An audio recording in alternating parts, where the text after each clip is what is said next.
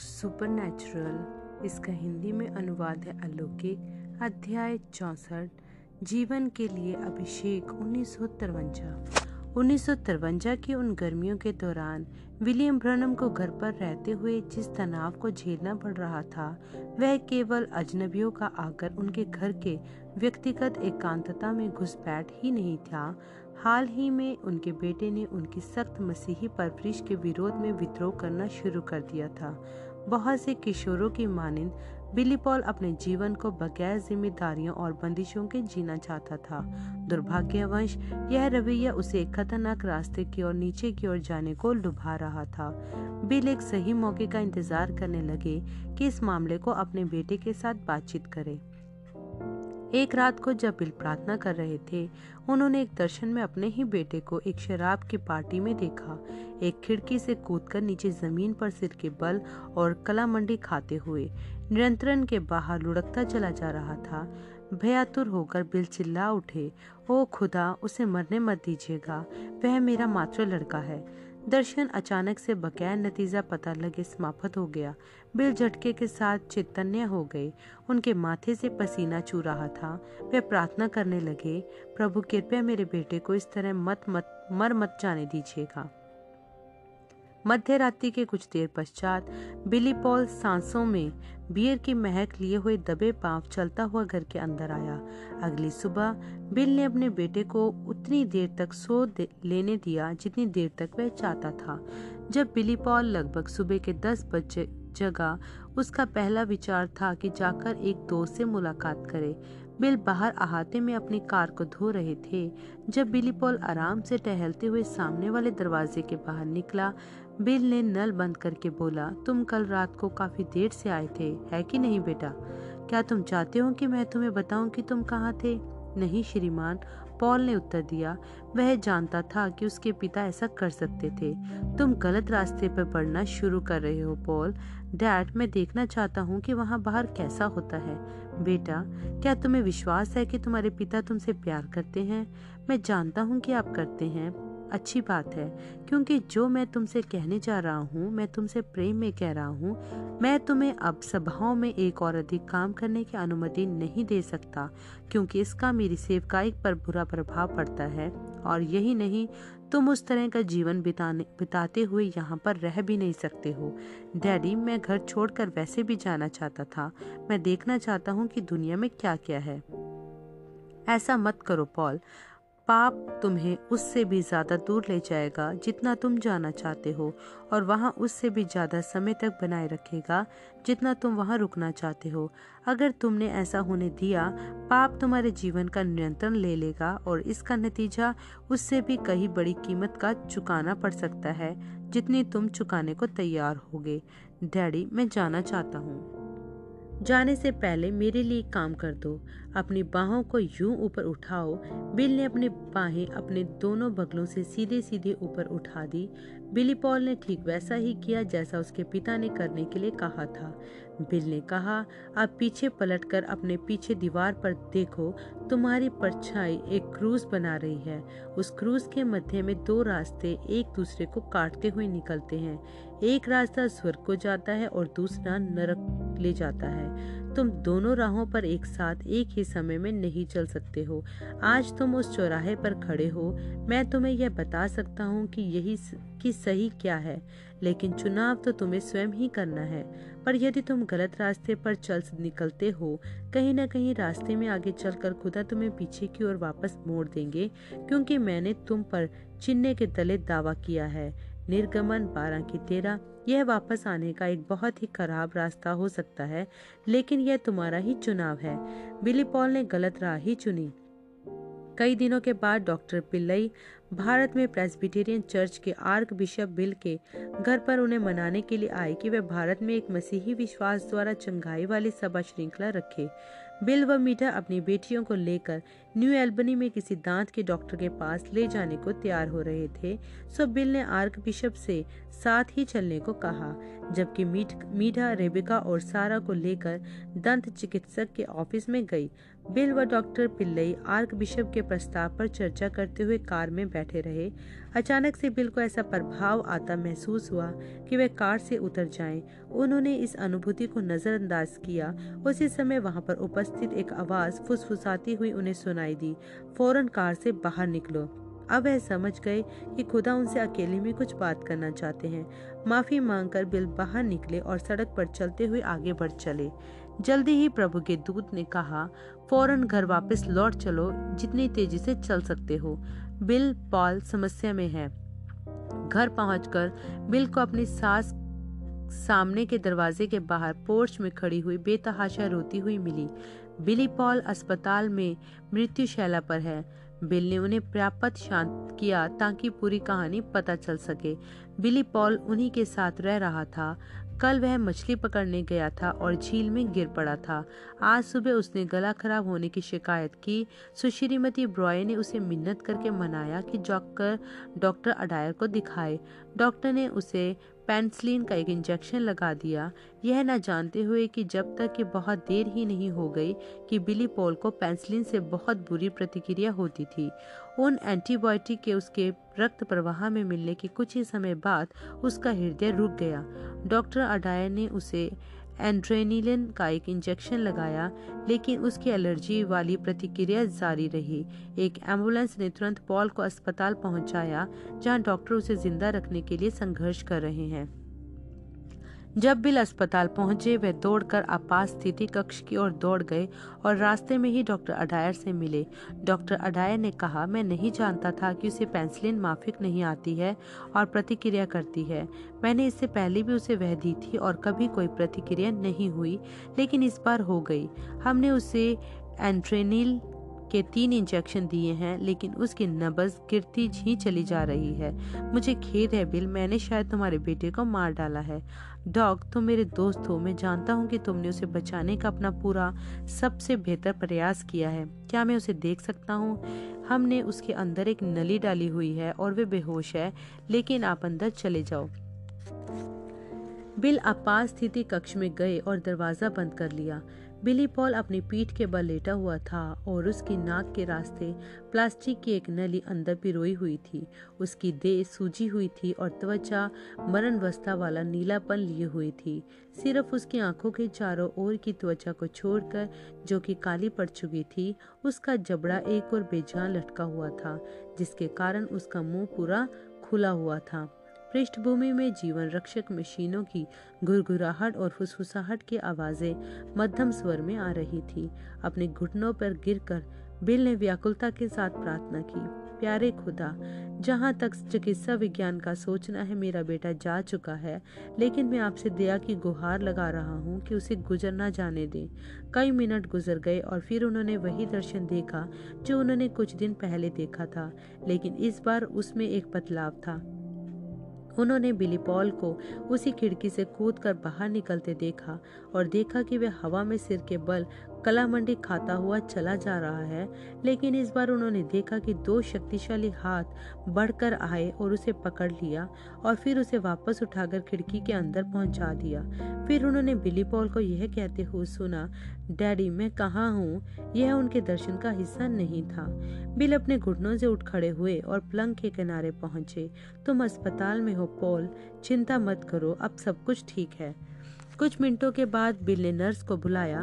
Billy Paul चाहता था कि उसकी नाक में लगी नली को निकाल दिया जाए। जब नर्स ने लड़के की नब्ज देखी तो उसने पाया कि वह सामान्य हो गई थी। दुर्भाग्यवश, मौत के साथ कंधे रगड़ने के इस अनुभव के बावजूद भी बिली पॉल ने मन न फिराया। अस्पताल से निकलने के पश्चात वह फिर से अपने गलत दिशा में जाने वाले रास्तों पर ही फिसल गया। पूल के खेलों, शराब, सिगरेट, पोकर और जुएबाजी में जाने लगा। उसे सही रास्ते पर लाने के लिए एक और जोरदार सबक की ज़रूरत थी। वह सबक ज़्यादा दूर नहीं था। तेरह सितंबर उन्नीस को बिली पॉल 18 का हो गया। अक्टूबर में बिल अपने परिवार को छुट्टियाँ बिताने के लिए कोलोरेडा ले गए। चूँकि बिली पॉल अकेला ही रह गया था और अपने माता पिता के साथ संपर्क में नहीं था, ना तो बिल और ना मीडा को यह जानकारी थी कि उनके बेटे को स्वास्थ्य संबंधी समस्याएँ हो रही थी। जब वे अपनी यात्रा पर निकले थे, पॉल के जिस्म के अंदर रक्त स्त्राव हो रहा था। वह लक्षणों को तब तक नजरअंदाज करता रहा जब तक कि किसी की उसकी हिम्मत थी। डॉक्टर को दिखाने के लिए तब पहुँचा जब पेट में होने वाले दर्द ने उसे धोरा कर दिया था।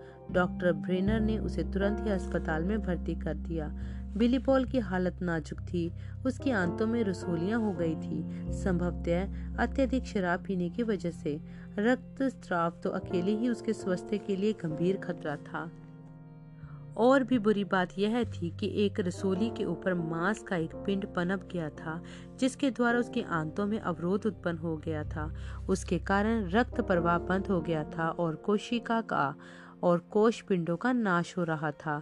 गैंग्रीन फैलने लगी थी। डॉक्टर ब्रेनर ने उसे खतरे से सावधान किया था।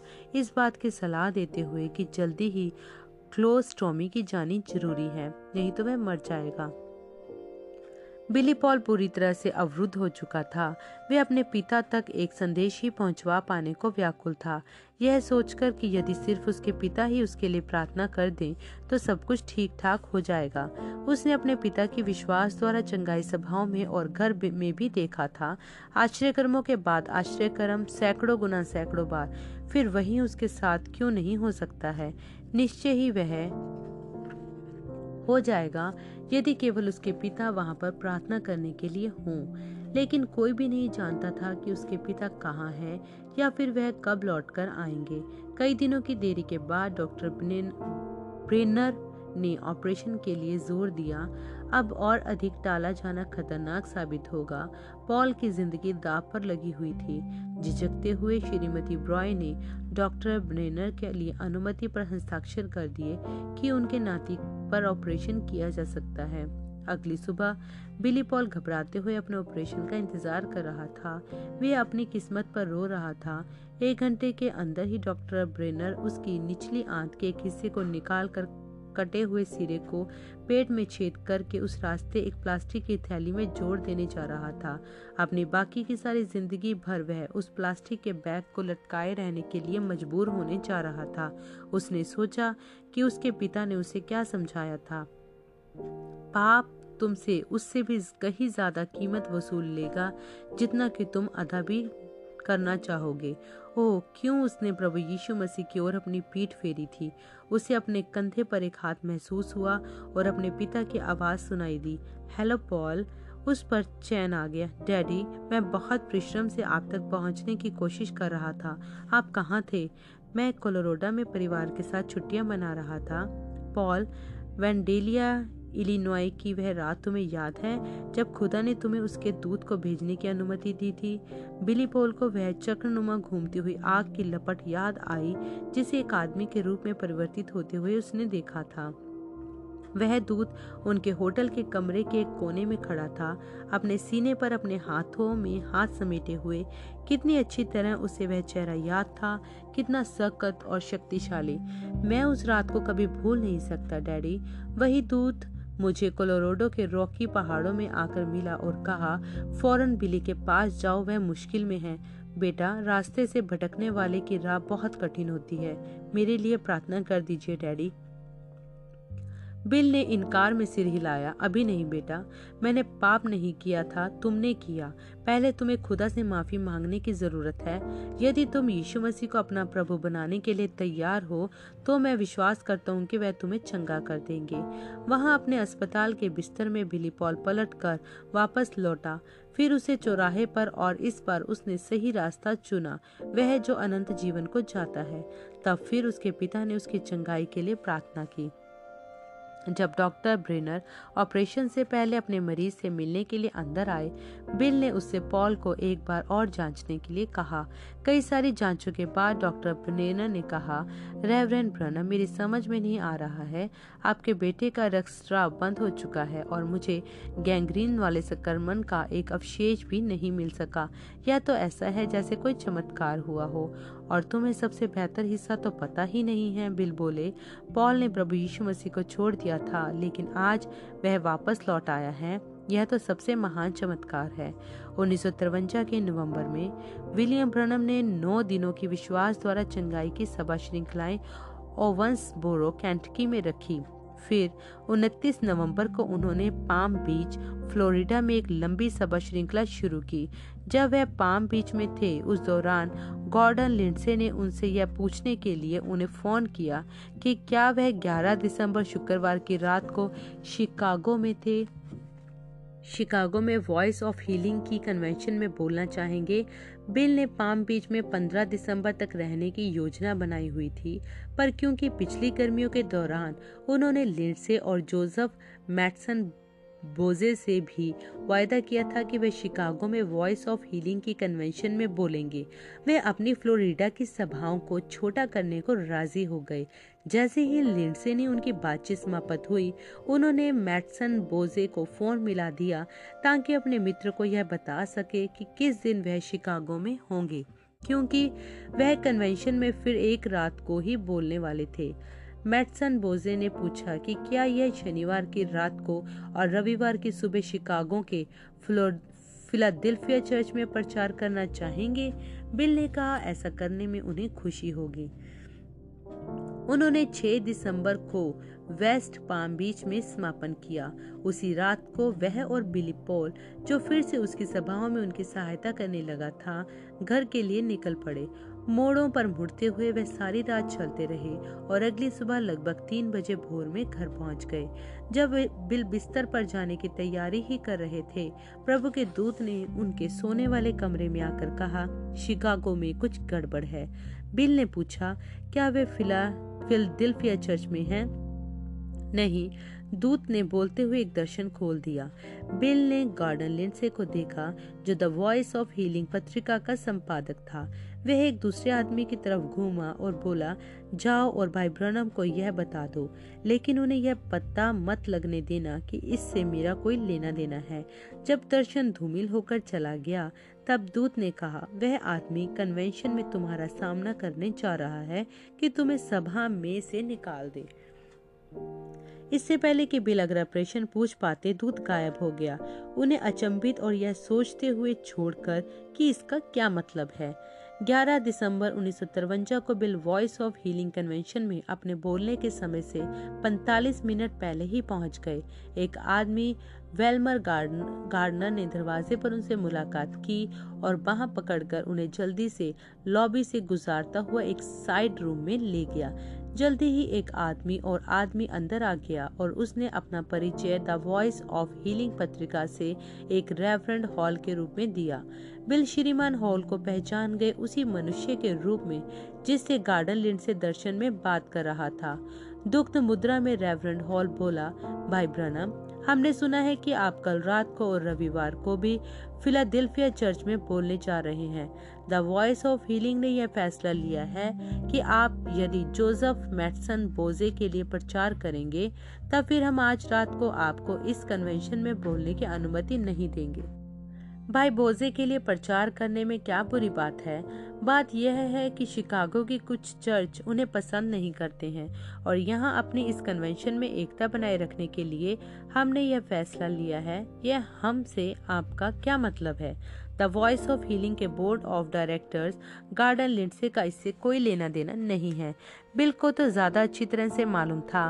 अब वह देख पा रहे थे कि यह सब क्या चक्कर है। पूरी चीज़ में से राजनीति की बू आ रही थी।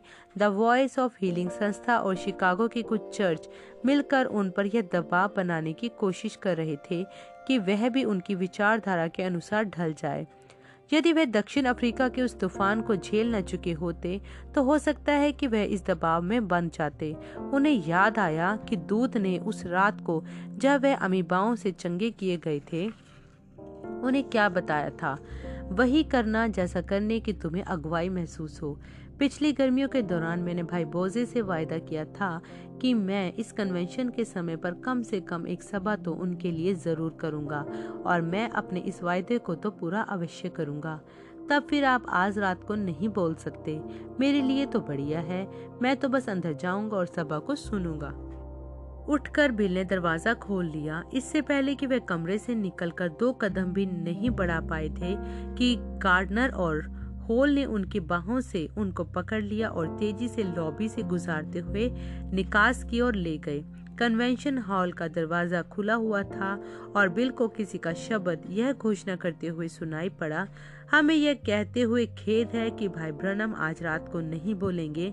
उनके एक भाई हैं जो कि बीमार हैं और इसलिए वह आ नहीं सके।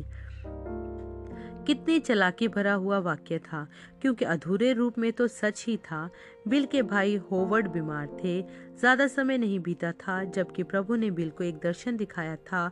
उनके पिता चार्लस का, कि वह स्वर्ग से उतरकर उस कब्र को चिन्हित कर रहे हैं, जिसमें होवर्ड गाड़ा जाएगा। लेकिन बिल यह नहीं जानते थे कि उनके भाई की मृत्यु कब होगी। न ही होवर्ड की बीमारी का प्रभाव किसी भी प्रकार से उनके शिकागो की इस यात्रा पर पड़ा था। यह एक और सबक था कि किस तरह चर्चों की राजनीति का प्रभाव उनकी सेवकाई पर पड़ सकता था। इससे कोई फ़र्क नहीं पड़ता कि वह चाहे जितना भी इससे ऊपर उठकर रहने का प्रयास क्यों न कर लें और उन्होंने प्रयास किए थे। न सिर्फ़ यह कि उनकी सभी सभाएँ अंतर डिनोमिनेशनल थी, उन्होंने जानबूझकर अपने प्रचार को साधारण बनाकर रखा था। ताकि उनमें से किसी डिनोमिनेशनल वाले प्रचारक को चोट न पहुँचा दे, जो उनके सभाओं में संयोग दे रहे थे। उन्होंने हमेशा यीशु मसीह की मृत्यु, गाड़े जाने और पुनरुत्थान के माध्यम से उद्धार और चंगाई का ही प्रचार किया, जो कि ऐसे विषय सार थे, जिन पर ज़्यादातर मसीही कम से कम सहमति में करीब तो आ सकते थे, जब कभी उन्हें इसके अलावा कुछ प्रचार करने का बोझ महसूस होता था तो फिर वह उसे अपनी गृह कलीसिया जेफरसनविल इंडियाना में से प्रचार करते थे, लेकिन उनके जैसे अंतर्राष्ट्रीय सेवकाई में, क्योंकि हर एक को प्रसन्न कर पाना असंभव था। चर्चों की राजनीति के कारण छिपी हुई दिक्कतों के से बच के निकलना भी कठिन था। वॉइस ऑफ़ हीलिंग की इस कन्वेंशन के अनुभव ने इसे दर्दनाक रीति से स्पष्ट कर दिया था। जैसे ही विलियम ब्रनम शिकागो से लौटकर घर पहुँचे, उन्हें पता चला कि जॉर्ज राइट मृत्युशय पर हैं। अपना सामान खोलने के लिए भी ना रुककर बिल अपनी कार में चढ़े और मिल टाउन के लिए रवाना हो गए। जॉर्ज राइट उनकी सेवकाई के शुरुआती दिनों से ही उनके मित्र थे। बीते वर्षों के दौरान बिल ने कई सुखद पल राइट लोगों के फार्म पर जंगलों से भरी पहाड़ियों में गलहरियों और खरगोशों का शिकार करते हुए बिताए थे। उन्होंने एक साथ बैठकर कई बार अच्छे भोजनों का आनंद उठाया था और राइट लोगों के किचन में खाने की मेज पर बाइबल के कई एक सवालों पर चर्चा की थी। एक साथ मिलकर उन्होंने कई रोमांचों में साझेदारी की थी। जॉर्ज तो बिल के साथ उस रात को भी गए थे, जब जॉर्जी कार्टर नौ वर्ष बिस्तर में बिताने के पश्चात तपैदिक से चंगी हुई थी। जिस समय तक बिल ने उसी जानी पहचानी देहाती सड़क पर गाड़ी मोड़ी, जो कि राइड लोगों के फार्म पर जाती थी, वे अंदर ही अंदर पुरानी यादों से भरकर भाव विभोर हो गए थे। जॉर्ज राइट बिल को देखकर इतने खुश हो गए थे कि वह तेज़ी से बोलने लगे और अचानक उन्हें खांसी का दौरा पड़ गया, जिसमें उनके मुँह से खून निकल आया। जब उनकी आवाज़ लौटी, उन्होंने धीमे से कहा, ओह, भाई ब्रनम हमने कोशिश की थी कि शिकागो में आपसे संपर्क कर सकें। क्या आपको हमारा टेलीग्राम मिला था? नहीं भाई जॉर्ज, वह मुझ तक नहीं पहुँचा। आपकी तबीयत कैसी है? पहले खून मेरे फेफड़ों में जमना शुरू हुआ, फिर मेरे घुटनों में। एक विशेषज्ञ लुईविल से मुझे देखने के लिए आया था। उसने कहा कि मेरे पास जीने के लिए तीन या चार दिन ही बचे हैं। उसने कहा कि जब वह खून के जमे हुए धक्के वहाँ निकलेंगे तो वह या तो मेरे दिमाग में पहुंचकर मुझे लकवाग्रस्त कर देंगे या फिर मेरे दिल में पहुंचकर मुझे तुरंत ही मार देंगे। बिस्तर पर गिरकर बिल ने खुदा से मिन्नत की कि जॉर्ज को जीवन बख्श दें। वह राइट लोगों के फार्म पर कई और दिन रुके रहे, अपने पुराने मित्र के लिए लगातार प्रार्थना करते हुए। हर सुबह बहुत जल्दी वह अपनी शॉटगन को कंधे पर टांगते और घर के पीछे बर्फीले जंगलों से भरे पहाड़ में खरगोशों का शिकार करने के लिए पैदल ही चढ़ जाते थे। तीसरी सुबह पहाड़ से वापस नीचे उतरते वक्त बिल ने गिनती करी कि दस कारें घर के अहाते में खड़ी हैं। वे जानते थे कि इसका क्या मतलब है। लोगों को पता चल गया है कि वे यहाँ पर हैं और लोगों ने प्रार्थनाओं के लिए आना शुरू कर दिया है। अपने सारे अच्छे विवेक के साथ अब वे राइट लोगों के फार्म पर और अधिक नहीं रह सकते थे। श्रीमती राइट को इस किस्म के तनावपूर्ण समय पर अजनबियों की भीड़ अपने दरवाजे पर मंडराती हुई नहीं चाहिए थी। जबकि वे अपने कपड़े ही बाँध रहे थे मीरा का फ़ोन आ गया। बिल आपको फ़ौरन इसी वक्त घर लौटाने की ज़रूरत है। याद है श्रीमती बेकर वह यहूदी विधवा जो यहाँ शहर में मसीही मिशनरी काम कर, किया करती थी वह चाहती है कि आप उनकी बेटी के लिए प्रार्थना करें। बिल श्रीमती बेकर को व्यक्तिगत तौर पर नहीं जानते थे हालाँकि वह उन्हें उनकी प्रसिद्धि के कारण जानते थे क्योंकि स्थानीय समाचार पत्र में अक्सर उनका ज़िक्र होता रहता था। वह एक यहूदी थे जिसने मसीहत को ग्रहण कर लिया था। शिकागो में मुड़ी बाइबल स्कूल में पढ़ाई की। आर्नस उत्कृष्टता के साथ स्नातकोपाधि प्राप्त की थी और फिर लुईविल कैंटकी में आकर रहने लगी थी।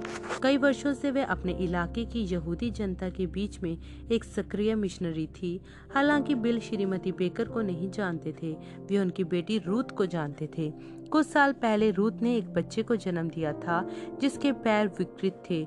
बिल ने इस विकार युक्त बच्चे के लिए प्रार्थना की थी और यीशु मसीह ने नन्हे लड़के को पूरी तरह से चंगा कर दिया था। मैं बस यहाँ से रवाना होने की सोच भी रहा था। बिल ने कहा, रूथ के साथ क्या मामला है? उसके हाल ही में दूसरा बच्चा हुआ है और कुछ जटिलता विकसित हो गई है। श्रीमती बेकर उसे रक्त विषणता बुला रही थी। मेरा अनुमान है कि उसे खून का जहरीला हो जाना कहते हैं। बच्चा तो ठीक है, लेकिन रूथ की हालत बहुत नाजुक है। वह बैप्टिस्ट अस्पताल में है। मैं घर पहुँचने से पहले वहाँ पर होता हुआ आऊँगा, बिल ने कहा। जॉर्ज के 40 वर्षीय बेटे शेल्बी राइट ने बिल की अटैची को बाहर ले जाकर कार में रखा, जो कि सामने वाले अहाते में एक विशाल नरमा वृक्ष के नीचे खड़ी हुई थी। शेल्बी ने कहा, भाई ब्रनम, मैं जानता हूँ कि आप माँ को आशा देने की कोशिश कर रहे थे, लेकिन आप डैड के बारे में वाकई में क्या सोचते हैं? क्या वे मरने जा रहे हैं? हाँ शैलबी, मुझे लगता है कि तुम्हारे डैडी मरने वाले हैं। वह बहत्तर वर्ष के हैं। खुदा ने उन्हें सत्तर वर्ष का ही वायदा किया था। भजन संहिता नब्बे की दस, मैंने खुदा से मांगा कि उन्हें बख्श दे, लेकिन खुदा ने अभी तक मुझे उस विषय में एक शब्द भी उत्तर में नहीं दिया है। जॉर्ज एक मसीही है, सो वह जाने को तैयार हैं।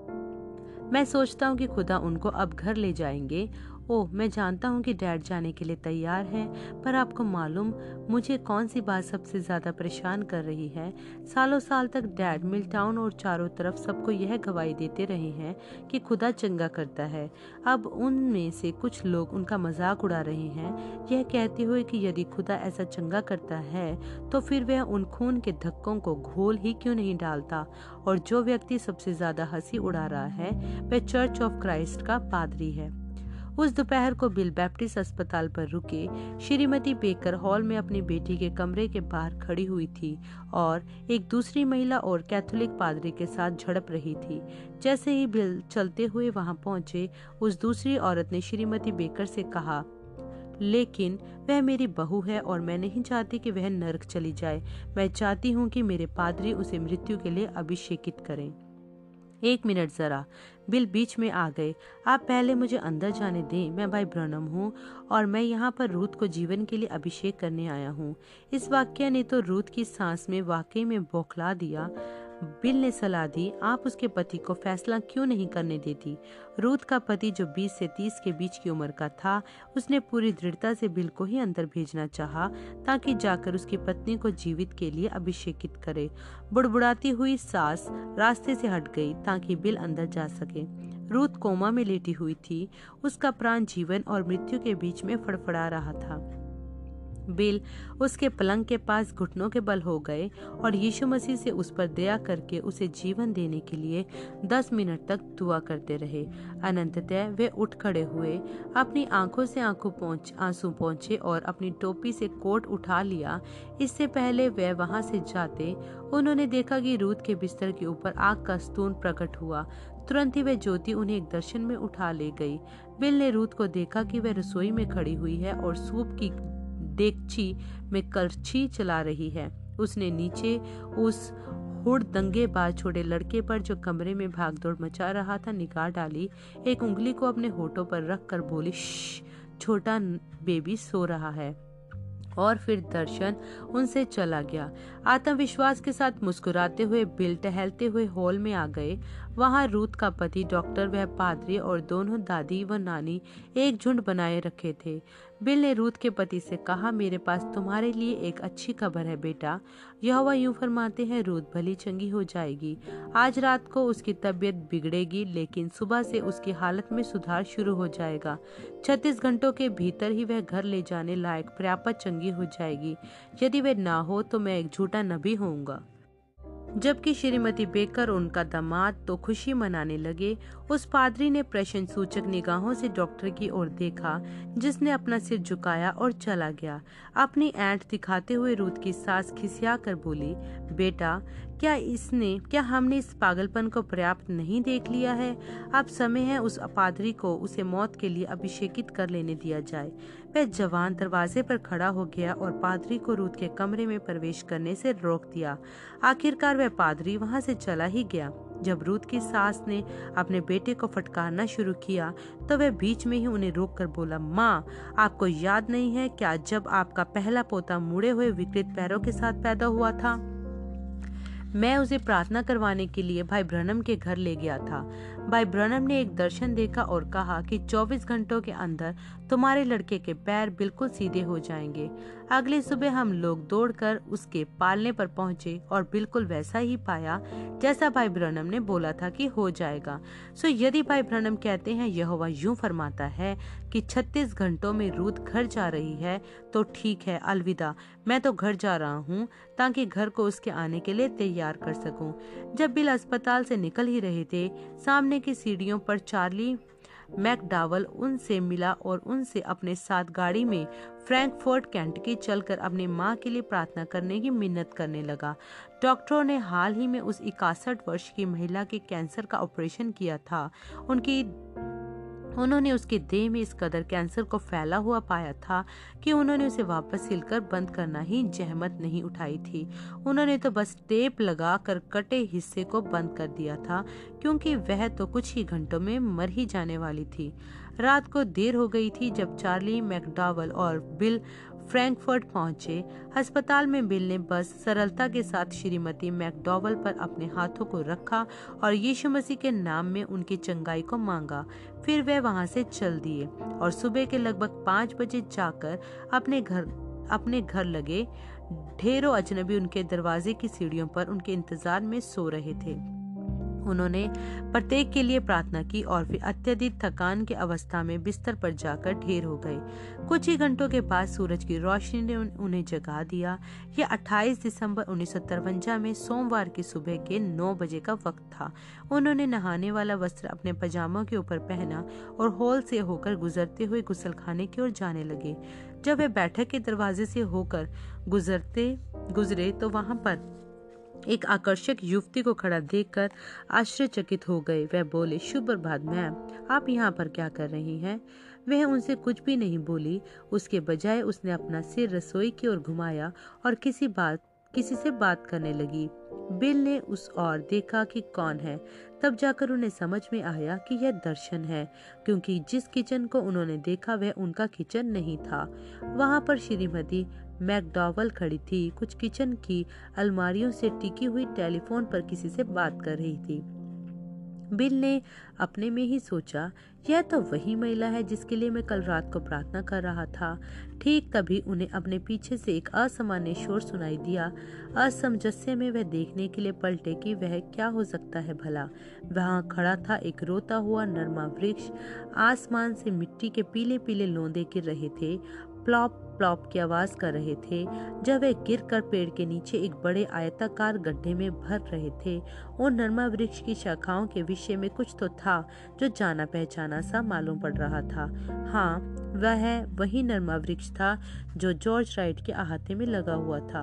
उन्होंने प्रभु के दूत को कुछ कहते हुए सुना, कब्रों के बारे में, लेकिन वह पकड़ नहीं पाए कि वह क्या था। सो उन्होंने खुदा से मांगा कि दर्शन को फिर से दिखा दे। अचानक से वह जेफरसनविल में अपने चर्च के अंदर पुलपिट के पीछे खड़े थे। जॉर्ज राइट मुख्य प्रवेश द्वार से अंदर आए, सीटों के बीच में से जलते हुए आए और बिल से हाथ मिलाया। दूत ने कहा यह यू फरमाते हैं, जॉर्ज राइट उन लोगों की कब्रें खोदेगा जो उस पर हंस रहे हैं। अब बिल समझ गए कि जॉर्ज पूरी तरह से ठीक हो जाएँगे। सुबह के नाश्ते के बाद उन्होंने चार्ली मैकडोवल को यह बताने के लिए फ़ोन किया कि उसकी माँ अस्पताल से लौटकर वापस घर आ जाएगी। फिर उन्होंने राइट परिवार को फ़ोन किया। शेल्बी ने फ़ोन उठाया। भाई ब्रनम, डैड आज सुबह से लगभग पूरी तरह से लकवाग्रस्त हो गए हैं। इससे कोई फ़र्क नहीं पड़ता वे पूरी तरह से ठीक हो जाएँगे। जाओ और अपने डैडी को बता दो, उनके लिए यहोवा यू फरमाते हैं, वह उन लोगों की कब्रें खोदेंगे जो आज उन पर हंस रहे हैं। भाई ब्रनम, क्या आपको मालूम है कि मेरे पिता कभी कभार कब्रिस्तान में कब्र खोदने का भी काम करते हैं? नहीं, शैलबी, मुझे यह नहीं मालूम था, लेकिन जब, अब जबकि उन्हें पता चल ही गया था, दर्शन अब और बेहतर समझ में आ गया। दर्शन अपनी बारीकियों से लेकर बारीकियों तक वास्तविकता बन गए। श्रीमती मैकडोवल ने तुरंत ही बेहतर महसूस करना शुरू कर दिया। उनके डॉक्टर ने उन्हें दोबारा जांचा और स्तब्ध रह गए। जब उन्हें कोई कैंसर मिला ही नहीं। असल में तो उनके मामले ने पूरे अस्पताल को ही चकरा कर रख दिया था। उनके लिए प्रार्थना किए जाने के सप्ताह भर बाद ही वह घर चली गई और अपना सामान्य जीवन व्यतीत करने लगी। प्रतिदिन वह अपनी बेटी के साथ टेलीफोन पर एक लंबी बातचीत करती, आनंद उठाती थी। ठीक वैसा ही बिल ने उन्हें उस दर्शन में करते हुए देखा था। जिस दिन बिल ने जॉर्ज राइट को यह यू फरमाते हैं बताया था, उसके दो दिन के बाद उनके घुटनों के खून के धक्के बिना किसी नुकसान के घुल गए। उसके बाद उन्होंने तेज़ी से अपने स्वास्थ्य में सुधार प्राप्त किया। एक रविवार की सुबह उन्होंने ब्रैनम निकल का दरवाज़ा खोला, सीटों के बीच के रास्ते पर चलते हुए आगे तक पहुँचे और बिल से हाथ मिलाया। ठीक जिस तरह से बिल ने दर्शन में उन्हें करते हुए देखा था। जहाँ तक सवाल है उनका, जिन्होंने उनकी बीमारी के दौरान उनकी हँसी उड़ाई थी, इसीलिए क्योंकि उन्होंने यह गवाही दी थी कि यीशु मसीह चंगा करता है, साल भर के अंदर उन्होंने उनमें से पाँच को गाड़े जाते हुए देखा, जिसमें चर्च ऑफ़ क्राइस्ट का पादरी भी शामिल था। जॉर्ज राइट नब्बे से भी अधिक वर्षों तक जीवित रहे थे। जहाँ तक सवाल है उस युवा माँ का, जो सेप्टिसीमिया से मर रही थी। अगली सुबह उसके खून की जाँच में पाया गया कि वह पूर्णतः रोग विष मुक्त है। अगली सुबह वह अपने नवजात शिशु को लेकर अस्पताल से घर चली गई। श्रीमती बेकर ने खुशी के गीत गाए। अपने मिशनरी कार्य में उन्होंने जोरदारी से गवाही दी कि किस तरह यीशु मसीह ने उनकी बेटी को चंगा किया। जल्दी ही जो मसीही संस्था उन्हें प्रायोजित कर रही थी, उसने अपनी आर्थिक सहायता वापस ले ली। उस संस्था के एक अधिकारी ने यह वजह बताई, हमारे पास विलियम ब्रनम के विरोध में कुछ नहीं है, लेकिन हम अपने कार्यक्रम को इस दिव्य चंगाई से संबंधित विवाद में उलझाना नहीं चाहेंगे। जब बिल ने यह सुना, उन्होंने कहा, तब फिर वे खुदा के कार्यक्रम से बाहर हैं। चिन्ह व आश्रय क्रम हमेशा ही खुदा के कार्यक्रम को पुष्टिकृत करते रहेंगे। जब तक यह संसार है, यहाँ चीज़ों को नियंत्रित करने के लिए एक अलौकिक खुदा है और उसके पास हमेशा ही कोई ना कोई होता है, जिस पर वे अपना हाथ रख सकें। आज रात उसके पास दुनिया भर में एक कलिसिया है। उनकी कलिसिया में बहुत सारी चीज़ें हैं, जिन्हें स्त्री करके सीधा किए जाने की ज़रूरत है। मैं उन्हें स्त्री करके सीधा नहीं कर सकता। कोई मनुष्य नहीं कर सकता। यह तो खुदा का ही काम है। वह इसे संभाल लेंगे। इससे कोई फ़र्क नहीं पड़ता कि कितने मानव निर्मित कार्यक्रम कि कितने मानव निर्मित कार्यक्रम क्यों न उठकर आ जाएँ, उनमें से प्रत्येक असफल होकर गिर जाएगा। खुदा स्वयं ही अपना कार्यक्रम स्थापित करेंगे। जहाँ तक मैं जानता हूँ उनका कार्यक्रम जो लोगों के लिए है वे उनको बपतिस्मे के माध्यम से यीशु मसीह में शामिल करना है और यह है कि पवित्र आत्मा दोषारोपण की अवस्था से निकाल कर बाहर स्वतंत्रता में उनकी अगुवाई करे। आमीन।